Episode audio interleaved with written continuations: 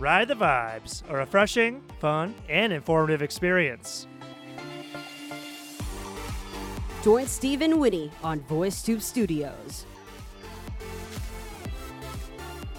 Hey everyone, welcome back to Ride the Vibes. This is your host Steve. And this is your host Winnie. Alright, and today we're going to be talking about Chinese New Year, or what's more commonly referred to as Lunar New Year. Yes, Lunar New Year, because we know that this is from the lunar calendar, right? The lunar calendar. Right, so the Western New Year kind of revolves around the sun and sort of the Gregorian calendar, which is a little bit less accurate in Asia. Traditionally revolves around the lunar calendar. Mm-hmm. That's why we don't just call it Chinese New Year, we call it the Lunar New Year. So since today is the Lunar New Year special, we have two special guests on the show. That's right. We're going to be getting some perspective from different countries like Japan, Taiwan, and Korea. All right, so Steve, you said you worked in Korea before. That's right. So I had a little bit of an experience with the Korean holiday, which is known as Seollal, which is the equivalent of Lunar New Year. All right, so you'll be covering that part, but what about Japan? Well, I think we have a special guest from Japan today. Ooh, all right. Who is she? Konnichiwa, Fukuoka 出身の Yukiko です。今回初めてのポッドキャストで、ちょっと緊張してます。頑張ります。So that's Yukiko, a true Japanese woman. All right, so who's next? We have one more Taiwanese guest today who was also a coworker. Welcome, Victoria, to the show. Hi, everyone. This is Victoria. Nice to meet you all. Why do you sound a little awkward there? Hey, yo! All right, so to be honest, I have no idea what Yukiko just said, so can you just like sort of translate that in English for Dum Dum Winnie? I'm Yukiko from Fukuoka, and this is actually my first time, so I'm a bit nervous, but I'll do my best. All right, cool. So we have two guests today, so we have a lot to talk about, but I think at first we should start with Taiwan, since we have two people from Taiwan here. You guys want to talk about certain aspects of the Lunar New Year, like gambling. I was really curious with this gambling thing. What is that? All right, so when it comes to gambling, I am not an expert, and I got to admit, I am a dum-dum when it comes to gambling. I do not know how to play mahjong. I do not know how to play dala, or I do not know how to play poker. I am basically an idiot when it comes to gambling, so I'm going to give this one to Victoria. Right. So this is something that my family do. I don't know if you guys do it too, that we like to play poker and mahjong like all night for especially the first day of the Chinese New Year Eve to Sou Sui, because Sou Sui actually means that you have to stay up. Stay up all night? Stay up all night, yes, so that you can have a better year. I don't know. Yeah, well, I think so. Chuxi, right, is the first night of the Lunar New Year is like Chuxi, right? Right. Uh-huh. So we pretty much, I learned everything from my dad, like poker, how to show hand, soha. Soha. Yes. I know the term, but I have no idea what that is. Right, but I'm still like a bad gambler too. So hey, at least you know how to gamble. Yeah. I tried to join them, but every time they're just like playing their mahjong and playing their poker. I'm just always sitting at the corner and crying by myself. Really? Actually, there's so many rules for different types of mahjong. There's like Cantonese mahjong. There's also Taiwanese and something else like China. So like at one point, like three of my roommates back in the States, we created our own mahjong rules. You created your own mahjong rules. Yes, because one of them is from Hong Kong, one of them is from China, and I'm from Taiwan. So we combined everything together. We created our own mahjong rule. I'm already having a headache. Yeah, that's pretty interesting. I'm actually really surprised to hear that poker is a popular game during Chinese New Year, because whenever I think about poker, I always think about the West, and I had seen my family's my friend is married to a Taiwanese woman, and their whole family goes crazy for mahjong during the Chinese New Year. So I was aware of that game. Well, like I said, I am not very good at gambling. I don't even know how to play the game. So when it comes to the Lunar New Year, I'm always in the kitchen. I cook for my family because on Chuxi, the first night of the Lunar New Year, we have reunion dinner, so I'll be in the kitchen. Oh, okay. So it almost sounds like kind of maybe what like Thanksgiving would be for like the U.S. or Canada. So how does this reunion dinner play out? It's like you said, it's very similar to your Thanksgiving dinner. But I'm gonna let Victoria tell us her story first. Okay, so for reunion dinner, usually everyone moves to the south if you live in Taipei, and usually you just eat a lot of food, stuff yourself with food, mm-hmm. and wait for the hongbao. Mm-hmm. Wait for the red envelopes, right? Right. Uh-huh. Well, I think the traditions of reunion dinner has changed a lot, because I think in the past when in the older times, for the older generations, there are certain dishes that definitely has to be on the table. For example, fish, meaning that you will always have, extra food on the table, and you will always have a rich life. And then also nian gao, rice cake. We say bu bu gaoshen. That means you will keep improving. But now I think since people are getting busier and busier, they usually order food takeout. So that is a very, very interesting phenomenon. Okay, so Steve and Yukiko, you guys have been living in Taiwan for quite a few years. Now, I want to know your experience with the Lunar New Year. Yeah, I actually haven't done a whole lot for Chinese New Year, even though I've always really kind of wanted to see it more closely with like a family. But I did have one encounter with the hongbao, or the red envelopes that usually have money in them. I went inside Family Mart, which is a famous convenience store in Taiwan, and they actually gave me a free hongbao, which was kind of cool. And I actually won money on it. I won, I think it was like 300 or 500 new Taiwanese dollars. You're very, very lucky. I don't think I've ever won anything like that. Yeah, so that's actually, sadly, but all I have. But Yukiko has also been in Taiwan for quite a while, so I'm curious about what your experience with Chinese New Year has been. I actually didn't really get to experience like a hardcore Taiwanese New Year, but I think we did the takeout from the restaurant. It had like, how do you say, the something is jumping in the pot soup or something. 佛跳墙, 对不对? Yeah. I had that and some kind of like a crab and stuff. Okay, so you've gotten to try quite a bit of the traditional foods. Yeah, I think so. And how does this differ from Japan? The food is different.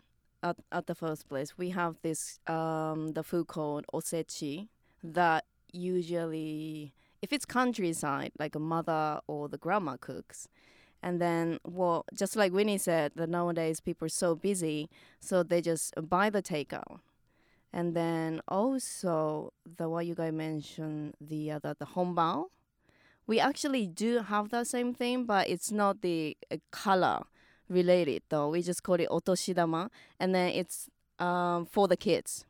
Yeah, I think that's very similar to in Taiwan. Like, if you're a kid, you receive more hongbao, and then if once you start working, you have to give hongbao to the kids. Or you relatives. Might not be getting any hongbao once you start working. Like exactly. Me right now, I'm crying. But actually, in China, they do give hongbao on WeChat, so it's digital. So I know that in Taiwan we don't use WeChat, but I think there are other apps that we can that is like similar to WeChat that you can give hongbao to, but I don't know what they are, so I'm going to do some research, and then I'm going to tell my parents and hopefully get some hongbao.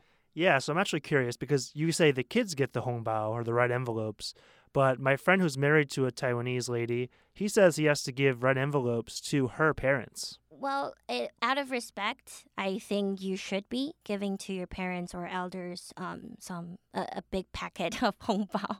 Yeah, like once you start working, you kind of have to do that because when it comes to Asian culture or Chinese culture, we really put a lot of emphasis on xiao shun. That means giving back to your parents, because when you were younger, they took care of you and, they paid for your school and stuff. So like in return, you kind of have to give them hongbao to thank them. Okay, well, that's kind of interesting there. Speaking about Chinese New Year, I'm wondering what everyone's favorite part of Chinese New Year is. Unfortunately, I don't really get to participate in this holiday as much as I wish I could. So my favorite part is actually probably just getting some time off of work and having about a week to travel or relax. Mm-hmm. That is very important. But my favorite part of Chinese New Year is probably the lottery part, the scratch tickets. You can use some, like maybe $100 bill, like little money, and then you can win some extra money. And then I would always use the money that I won to buy some firecrackers. We have a type of firecracker that is shuaipao. So it's very tiny and it looks like a candy. And if you throw it on the ground, it explodes. And I kind of like to throw that to people. This is not recommended. And if there are any kids listening, do not do this. This is very dangerous. So I like to call this the firecrackers battle. And yes, I am a pee-high. You know, I'm like a little brat. I'm like a stupid kid that likes to do dangerous things, but this is not recommended. Well, then. Oh, that's interesting. I'm just wondering, are those firecrackers the white-colored ones? Yeah, the white-colored ones. Oh, and yeah, and you throw them at the ground and they make this loud popping sound? Mm-hmm. Oh, yeah, we have those. There's like all kinds of different firecrackers. I would say the one that I'm talking about, the shuaipao one, is probably the safest one. Oh, okay, that's interesting. So I'm wondering, Yukiko, what is your favorite part of Lunar New Year? My favorite part is the food, to be honest, when it comes to Japanese New Year. And then we get to eat food. And then the next day we get to eat food again. And then food, right? And then we get to take a rest as well. We do have the other lottery thing as well. I think the price is pretty high. I think it's 300 million or more than that. Yeah. So people go crazy about that. But we try that. I never won any of it, sadly. We don't do firecrackers, though. Don't do it, guys. It's dangerous. Okay, thanks, Yukiko. I think we've already made it very clear that firecrackers are dangerous, and I don't do that anymore. That's the little Winnie. All right. Victoria, how about yours? I have to agree with winning the lottery part, because it's one of the things that actually can, people are like superstitious. Like maybe if I scratch the lottery or wait, what? Scratch the paper. Scratch the paper? Scratch ticket. Then I'll be lucky, and prosperous throughout the whole year. Mm-hmm. But another thing that I like to do is go to the temple. Mm-hmm. Yes. Go to temples. Well, I'm a Christian, so I'm not really familiar with this part. So I'm going to leave that part to you. Right. It's just about praying and stuff and just wishing for a safe and healthy life. Mm-hmm. Usually because if it's like a new year, some of the horoscopes in Chinese horoscopes mm-hmm. that you will get like fan tai sui, you might have like bad luck or, some things that you have to go to temple to wish for good luck. Mm-hmm. All right. I know that in Japan, you guys also have lots of temples, right? So do you have any experience when it comes to going to temples during your new year, Yukiko? We do have the thing called Sansha Mairi, and then you go to temple or shrine, either's fine, temple or shrine, and then you go three of them. Mm-hmm. And then you wish for the good luck for the new year, and then, yeah, that's about it. Me and my family do that every year. I don't know if a lot of people still do that, though. Yeah, that's really interesting. I've never really experienced temples on a holiday because kind of like Winnie, I grew up in a Christian household, so we did more churches. But I have seen in Taiwan that they like to burn money. I don't know if they do this for Lunar New Year, but I see that they burn money and they do a lot of stuff with incense. And people tend to pray and I guess probably wish for good luck. It's religion and tradition is sort of like the same thing in Taiwan. A lot of the things are sort of intertwined, I think. You know what? I have a question about the burning thing on the street. I see that on the street a lot of times, the people just burning the stuff on the street. I heard it's the money for the people who passed away, but I actually see it really often. So are they burning every day for the money? What is it about? Well, yes, like I said, the religion and tradition is these two things are sort of intertwined in Taiwan. So as far as I know, when it comes to companies or stores, from the lunar calendar, the second day of each month, Chu Er, they would burn some money and then they would sort of worship the god and they pray for a good business. That's what they do. And then when it comes to the ghost month, Zhongyuanjie, they also do that. Most of the times, it's for your ancestors. They say giving money to your ancestors so that they can have a really good life in heaven. They can buy the things that they want. So this is the tradition. but it's actually not real money. It's just paper money with, the idea that this is money burning for the ancestors or spirits, something like that.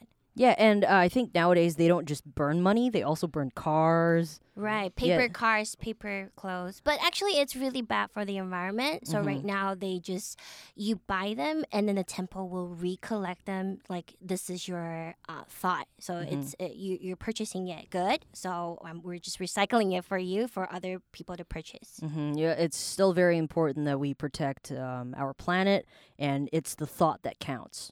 And one last thing that I want to talk about that is also very important. So I think everywhere you go, not just during Chinese New Year, we would have Chunlian. We have these spring couplets, and they're usually there all the time, right? But every Chinese New Year, we would replace with new ones. So what is a Chunlian? What is a couplet? It is you would write... Write? Do you say write or do you say paint? Well, we would do Chinese calligraphy on a piece of red paper. Yes, it's very important to change. My dad always makes me change it every year because sometimes, this year is the year of the rat. It's actually the golden year of the rat, too. Why? Well, what is a golden year? Because it rotates, and this year happens to be Jin Shu, so golden year. A golden rat. So supposedly it should be more, you should be more wealthy, something like that. Steve is Googling, so Steve, what did you see? Yeah, since I've not really had any idea of what's going on in this part of the conversation, I decided to Google it, and it's called the Year of the Metal Rat. So Metal Rat Year. Basically, Victoria had it right. It's going to be a very prosperous and strong year for all the zodiac signs, so whatever animal you are. Yay. And everyone will be, it's a great year for founding and evolving. And if you buy real estate, start a business, or invest your money long term, it's supposed to be a good year and you'll be satisfied with your long term investments. All right, so that's pretty much the Taiwanese Lunar New Year experience. Steve, what about your Korean New Year experience? Yeah, so I was a teacher in Korea from 2014 to 2016.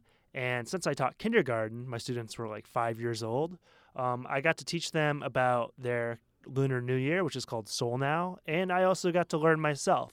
So I know that, I'm not an expert, I'm not Korean, but I know the most famous food they eat is something called jeon. There's not really an English translation for this, so it's basically a pancake made with fish, vegetables, and rice.